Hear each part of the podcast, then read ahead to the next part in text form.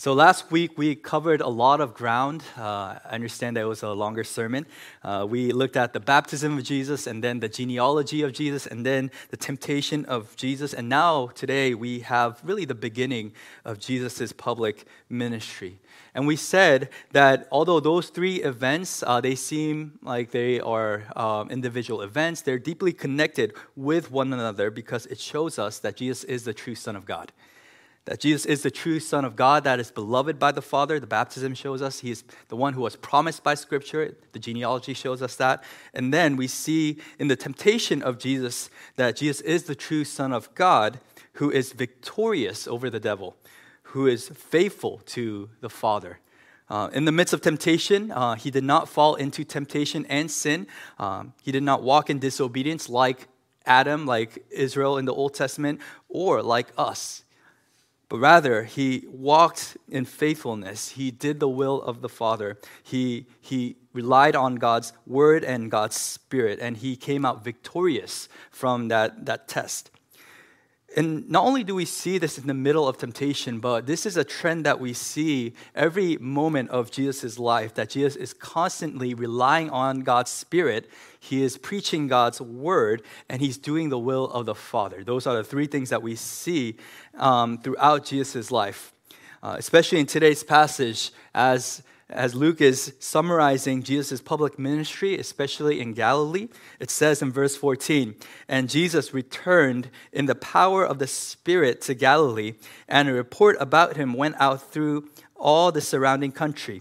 And he taught in their synagogues, being glorified by all." So again, you see the Spirit of God empowering Jesus. You see Jesus doing the will of the Father all throughout the cities of Galilee. And then you see that his main ministry is the preaching of God's word. And so in his private life and his public ministry, Jesus was consistent, that he walked with the Spirit. He preached the word of God. He did not rely on the praises of many. Rather, he, he did the will of the Father.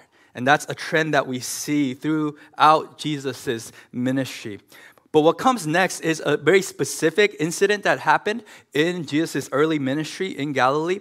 We see that now he is in his hometown, Nazareth.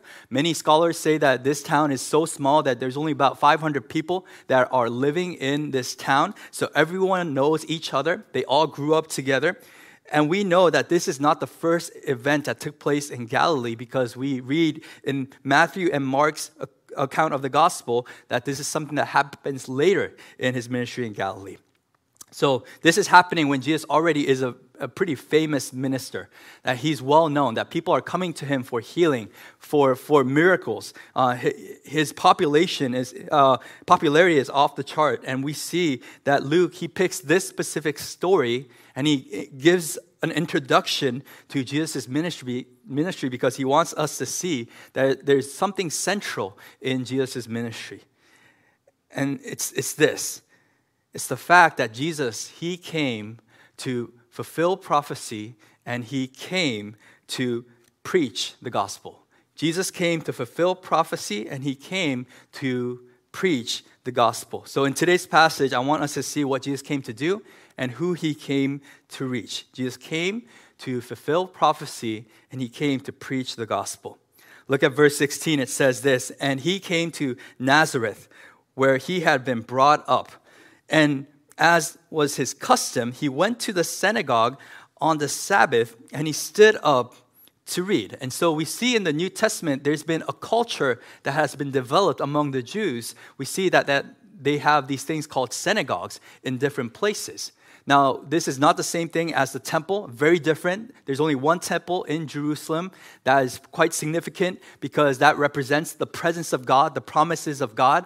Uh, but all throughout Israel, you had these synagogues, basically places of worship where people gathered, they, they listened to the word of God. You would have someone stand up and read a passage of scripture, and then someone would expound on that passage, explain that text, and then help people to apply that text to their own personal lives. They would read from the laws of Moses, and then they would read from a passage in the prophets.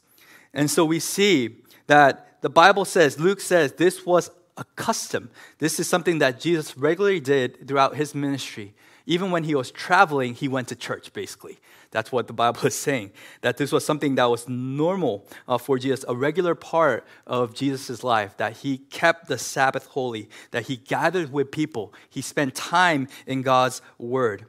And so we see the new the, the in the New Testament this concept being uh, ex, ex, expanding uh, to the Christians in the Lord's Day. But on this particular day, Jesus, he, a lot of times because he is a well-known rabbi, uh, the, the leaders will ask him to be the, the reader and the preacher. And so he's given a specific text.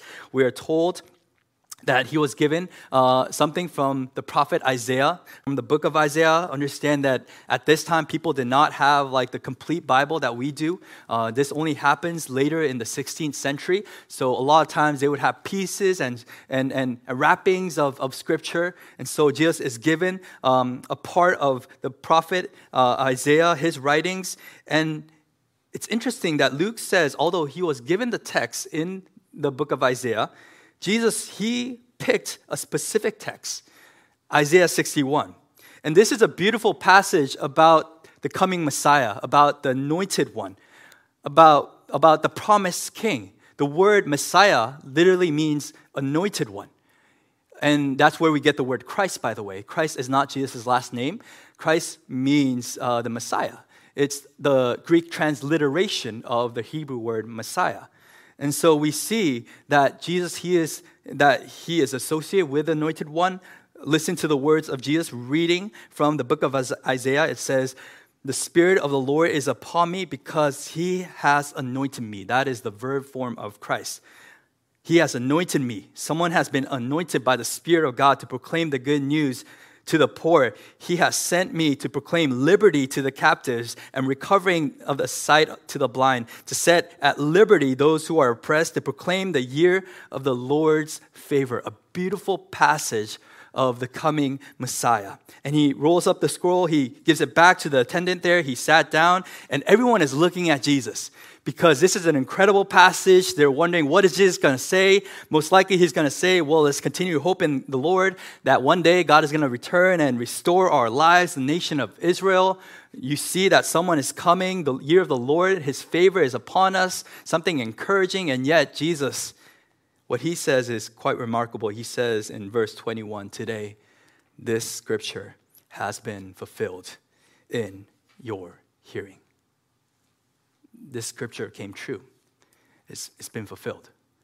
Like he's saying, the prophet Isaiah, who spoke hundreds of years ago, he was speaking about me. That's what he's saying. And it's quite remarkable because this is happening in Jesus' hometown. It's like it's a buddy that you grew up with, and you, you've been in Bible studies with this buddy, and one day this buddy is reading a passage of Scripture, and you're thinking he's going to just share his devotion, and then all of a sudden he says, well, this passage is about me. Like everyone is is is astonished by the claims of, of Jesus. So two things that Jesus came to do. Number one is Jesus came to fulfill the Word of God. He came to fulfill the Word of God. God's Word is fulfilled in, in Jesus Christ. It's talking about Jesus. So Jesus basically takes Scripture and he points Scripture to himself. He is the point of Scripture. And that's why in every sermon, in every teaching, in every lesson that we give, at least in Shining Star, we try to make a connection to Jesus. It's not because we think that's a cool thing to do. We feel like it's the appropriate thing to do because Jesus himself pointed to himself when he read Scripture. He later says in Luke twenty-four, after giving a full-on lesson in the Old Testament to these two disciples, he says, well, this is about me. And so the point of Scripture, the point of God's Word is Jesus. All things are pointing to Jesus. So he is the fulfillment of God's Word. But also notice that Jesus came to preach the good news, the gospel. That's what the gospel literally means, good news, euangelion. Eu means good, angelion means message, good message. So Jesus came to preach the gospel. Once again, we see that the Spirit of the Lord is upon this Messiah, this person, meaning that it's upon Jesus. And when we think about a, a person being filled with the Spirit, we might imagine someone doing miracles, someone doing the supernatural, healing, all these different things. And those things do happen. But notice when the Spirit falls upon Jesus, when he is anointed by the Spirit in his baptism, when he is led by the Spirit in his temptations, when he is, is led by the Spirit now in his public ministry, what does he do? He proclaims God's word. He proclaims the gospel. Three times in verse eighteen and nineteen, you see the word to, to proclaim, to proclaim, to proclaim. The Spirit of the Lord is upon Jesus so that he can proclaim the good news, so that he can proclaim this news to the captive, the poor, the blind, so he can proclaim the, the favor of the Lord. And this is, is the central part of Jesus' ministry. That preaching is not one of the things that Jesus did throughout his ministry. It's actually why he did ministry. He His whole point of ministry was to proclaim the gospel, to proclaim the good news, to invite people to believe in the good news of Jesus Christ. Now, don't be mistaken. It's not that he doesn't care about people. Uh, he loves people, but what he loves more than people is, is and, and addressing their physical needs is he cares about the needs of their soul. That, that's, that's his primary concern when it comes to people is their salvation. And we know this because later in this chapter, you're going to see Jesus heal uh, sick people. He's going to cast out demons. And people are surrounding him. Like, there's a great crowd that's following Jesus to the point where Jesus has to remove himself. And yet people find Jesus. And they're coming to Jesus and they're asking him, where were you? Come on, do some more stuff in our life. And it says in Luke chapter four, verse forty-three, Jesus speaks to the people, I must preach the good news of the kingdom of God to the other towns as well. For I was sent for this purpose. Jesus makes it very clear that he loves healing people. He loves meeting the needs of people. He loves caring for the broken physically, but his ultimate goal, his mission, is to preach the good news, the gospel of the kingdom of God. And he has to do this. And so he moves on. Although there's a great need in the town, he moves on to different places to preach the good news of Jesus. So we see that, that Jesus came to fulfill the word of God. He came to preach the good news. But notice that he came for specific people. So who did Jesus come for? Uh, who, who is he targeting? Uh, we see that it's the poor, it's the captive, it's the blind, it's the oppressed. And when we look at this list, we're like, okay, so it's, it's hard for me to kind of connect with these people. I mean, my eyesight is quite bad, but I'm not blind. Uh, I'm not necessarily in prison at this point. Uh, I'm not really that poor, so okay, man, I don't fall into this category. Now, it is true that throughout Jesus' ministry, he he he met with people who were economically poor. He literally opened uh, those who were physically blind. He opened their sight. Uh, we also see that he he freed people from. From uh, from demon demon possessions, but we see also that there's a deeper ministry that's taking place, a deeper need in people. So for me personally, when I read this, uh, I think there is literally some some relevance to Jesus' ministry, but Jesus is speaking about a deeper spiritual need among the people, people who are spiritually blind, people who are spiritually poor, people who are spiritually captive. How do I know this? Well, it's the context. After this, Jesus gives two examples when he's talking to his hometown people. He points to two individuals in the Old Testament who received good news from different prophets. First, the widow in Zarephath. And we see this in First Kings seventeen. This widow, she was living in the midst of a drought. If you remember all that drama that took pl- place between Elijah and Ahab, uh, because Ahab was such a wicked king, Elijah proclaims a drought. And for three and a half years, there is no rain in the land of Israel. In the midst of this, you have this poor widow who has a child. And Elijah visits her house. And at first, he's like, give me a drink. And the widow is kind enough to give a drink. And then Elijah says, well, give me something to eat. And the widow says, well, I have a little bit of flour in my jar, a bit of oil, but I was about to make food for myself and my son so I can eat this and die. Like, I was ready to have a last meal with my son. Like, that's how broken I am. That's how in need I am. And, and Elijah says, well, let me tell you, when you use that flour, when you use that oil, it will not run dry. And so they, they experienced God's provision and this incredible um, miracle in their lives.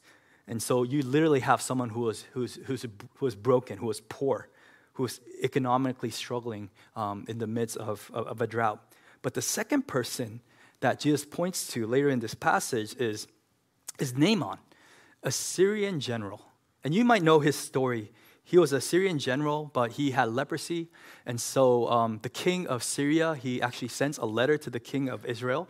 And he says, well, I'm going to send you my general, but I want you to personally you know, do something about this guy. I heard that you have a prophet who can heal people.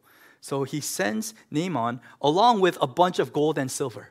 And so this guy Naaman, he is high in rank. He, he is beloved uh, by the king. He has a lot of possession. He has a lot of power.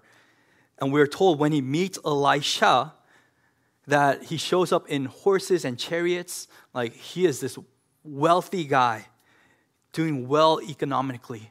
And yet he has this spiritual need, this physical need too, that he is he is struggling with this, this disease. And Elisha tells him, hey, go to the Jordan River and and and go into the water seven times. And and at first, Naaman is like, well, that is crazy. Like, he he's playing with me. He's trying to make a fool out of me. And yet one of the servants says, well, you know, didn't you come to, to be healed? Uh, don't you believe that there, God can do something uh, right now? And so Naaman, in obedience, he humbles himself. He goes to the Jordan River. He goes into the water seven times, and miraculously he is healed. And so what we see is you see someone who was economically poor, but also someone who was, who was economically wealthy. And so I don't think that Jesus is necessarily just talking specifically about people who are economically poor, but there's a deeper need in people.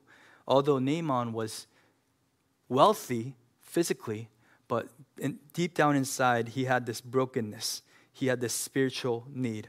We also see that uh, Luke says Jesus came to proclaim liberty to the captives. That's one thing that Jesus actually did not do, that he did not free people from prison. Uh, there's not one case. I mean, later that happens uh, in the book of Acts, but for Jesus, uh, if you think about his encounter with John the Baptist when he was in prison, John the Baptist, who was a faithful messenger, the forerunner for Jesus, he sends two disciples to Jesus later in Luke seven. And he sends these two disciples because he wants to ask Jesus a question. Are you really the Messiah? You can kind of tell that John is struggling in prison. Like, he's hearing the news, and he's been in prison for for a while at this point, and he knows his Bible. He knows that when the Messiah is coming, he's supposed to liberate the captives, the prisoners, to set free of, of those who are in bondage and slavery, and, and yet he is in prison. And he's asking the question, I mean, what is going on? Jesus, you are here. Why am I still in prison? And Jesus responds kind of in the same way. Hey, go tell your teacher that the blind are receiving sight, that the sick, they're being healed. And so remain faithful. And John never leaves prison. Like, he dies in, in prison. So we see that literally this word is, is not fulfilled. But does Jesus free people who are under the bondage of slavery and sin, who are living in captive of demonic forces? Absolutely. So there's this spiritual aspect of, of, of the fulfillment and the good news of Jesus Christ. Jesus, literally, he he brings healing and restoration upon the broken lives of of, of a few, but to every person, he he's fulfilling their spiritual need that's deep down inside, because every single person, in a way, is broken inside, is poor in spirit. Every single person here is it has at one point lived under the the, the captive um, as captive to sin and Satan, under the bondage of of, of slavery. And Jesus came to free people. So Jesus came to heal, free the broken, uh, those who are in, spiritually in, in need. Um, and this is an amazing message. But notice how people respond. His hometown folks, it says in later in verse twenty-eight, they heard these things, all in the synagogue were filled with wrath. They're angry. And it says they rose up and drove him out of the town and brought him to the brow and of the hill and which their town was built, so that they could throw him down the cliff. So they literally want to kill Jesus. They're not buying it. They don't believe Jesus. They literally want to throw Jesus off the cliff and get rid of Jesus. And the question is why? I mean, it says initially they marveled at what Jesus had to say. They even said that his words were gracious. So, so we see that Jesus came to preach the good news, to fulfill prophecy. And you would think that the people would be excited for this good news. And yet for two reasons, people reject Jesus. Number one is this: they are too familiar with Jesus. They're too familiar. It says in verse twenty-two, when Jesus spoke about the prophet Isaiah and his words, although they marveled, it says, and they said, is not this Joseph's son? In other words, we know this guy. We grew up with this guy. We went to church with this guy. Like, we played ball with this guy. And yet, he is claiming that he is the Messiah. Like, like no, like, that can't be true. They're too familiar with Jesus that they fail to come face-to-face with Jesus. And in the same way, I think we struggle a lot of times, if, especially if you grew up in the church, that you heard all the stories about Jesus, yet you're familiar with Jesus. And because you're so familiar with Jesus and you think you know who he is exactly, that you struggle to come face-to-face with Jesus. And you struggle to see who he is truly. A lot of us, we, just because we're familiar with Jesus, we believe that we are followers of Jesus, which is not the case. It's clear that there's a clear difference between being familiar with Jesus and being a follower of Jesus Christ. So being familiar with Jesus is not going to get you anywhere. But why did people reject Jesus? His hometown folks, number two is this: they just wanted to take care of their physical needs. They just wanted to take care of their physical needs. It says in verse twenty-three, and he said to them, Jesus speaking to his hometown folks, doubtless you will quote to me this proverb, physician, heal yourself. What we have heard you did, you did at Capernaum, do here in your hometown as well. They want healing. They want Jesus to do all these miracles. They heard of what he has done in different towns, especially in Capernaum. And now he's like, come on, do the same thing for us. Take care of our physical needs. Which brings us to this last question. What's so wrong with Jesus taking care of physical needs? Why, why? I mean, for us, it makes sense that Jesus would take care of the poor, that he would care for those who are oppressed, that he would do all this work in the lives of those who are broken. What's so wrong that he would say, well, I'm not going to do these physical, spiritual, these miracles, supernatural things to meet your physical needs, but I'm going to do something deeper? Well, um, I had a conversation with my mom one time, and she uh, she actually uh, has been involved with an N G O uh, that helps with third world countries' development.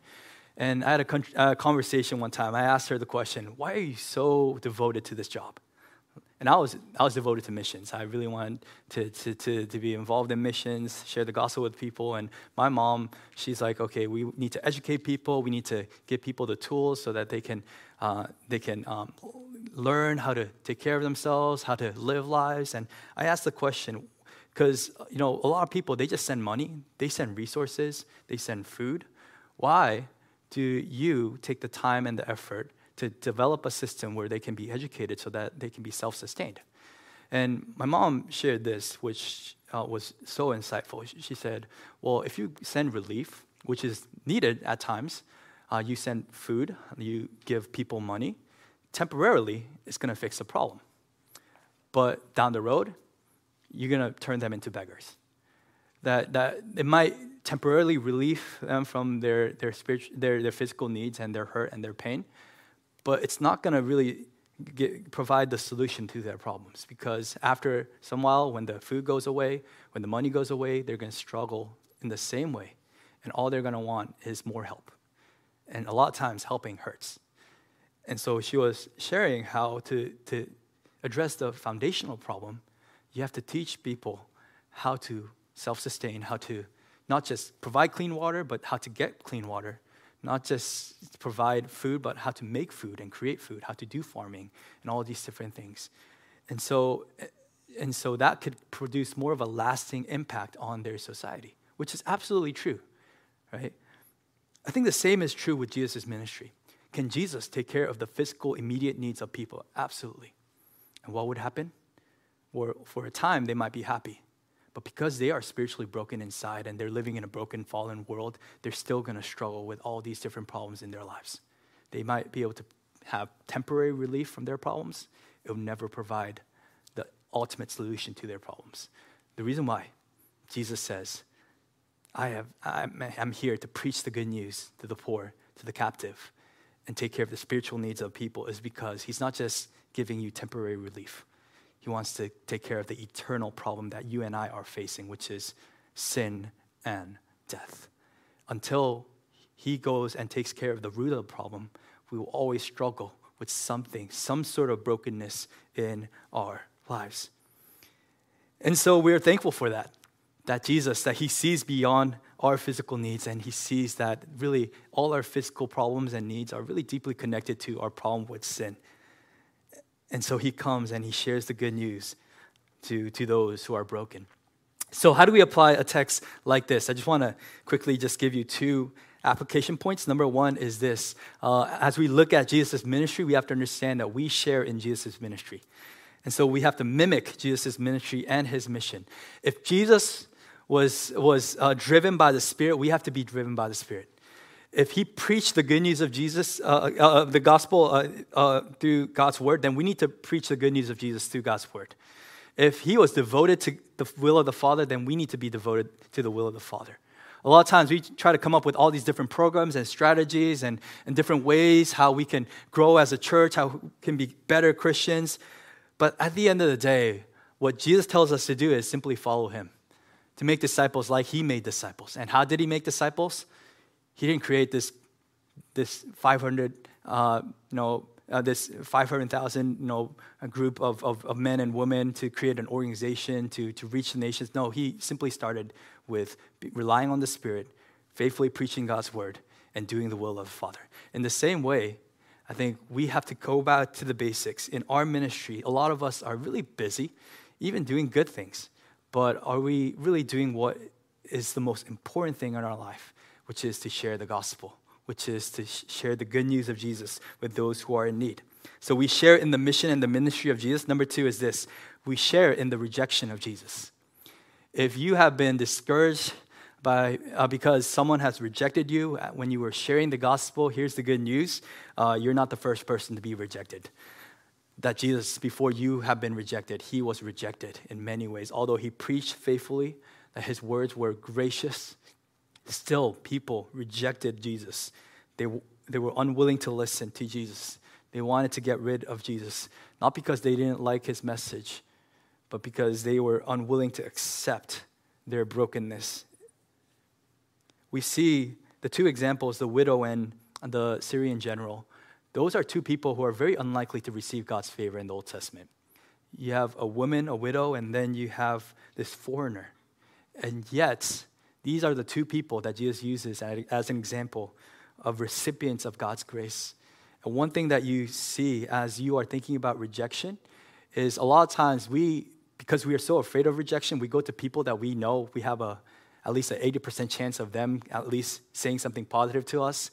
Uh, we kind of calculate in our head, so that person will be open to the gospel, that person will listen to me. Well, notice that the people who are going to respond to the gospel are people who are unlikely.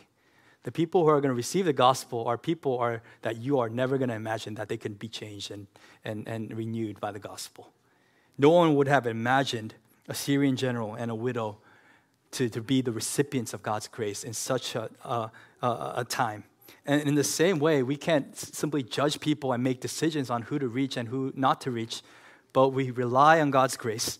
We understand that Jesus was rejected first before us. Now, you have to understand that there are times when people reject Jesus because they want to reject you. You don't have to be this uh, a stumbling block to people. Uh, but just because people reject you doesn't mean that uh, they, they're simply rejecting you because they are rejecting Christ in you. That's something that I wanted to share, that remember uh, that don't fear rejection. A lot of times you will be rejected because Christ, your Lord and Savior, has been rejected. But the good news is that as you faithfully carry on the work of the gospel, people will respond. Those who are in need will come to Jesus Christ. A lot of times in unlikely circumstances, unlikely people will come to know Jesus. And that's the good news of Jesus Christ, that he came to save sinners like you and me, and he calls us to do the same for the rest of the world. Amen? Let's pray.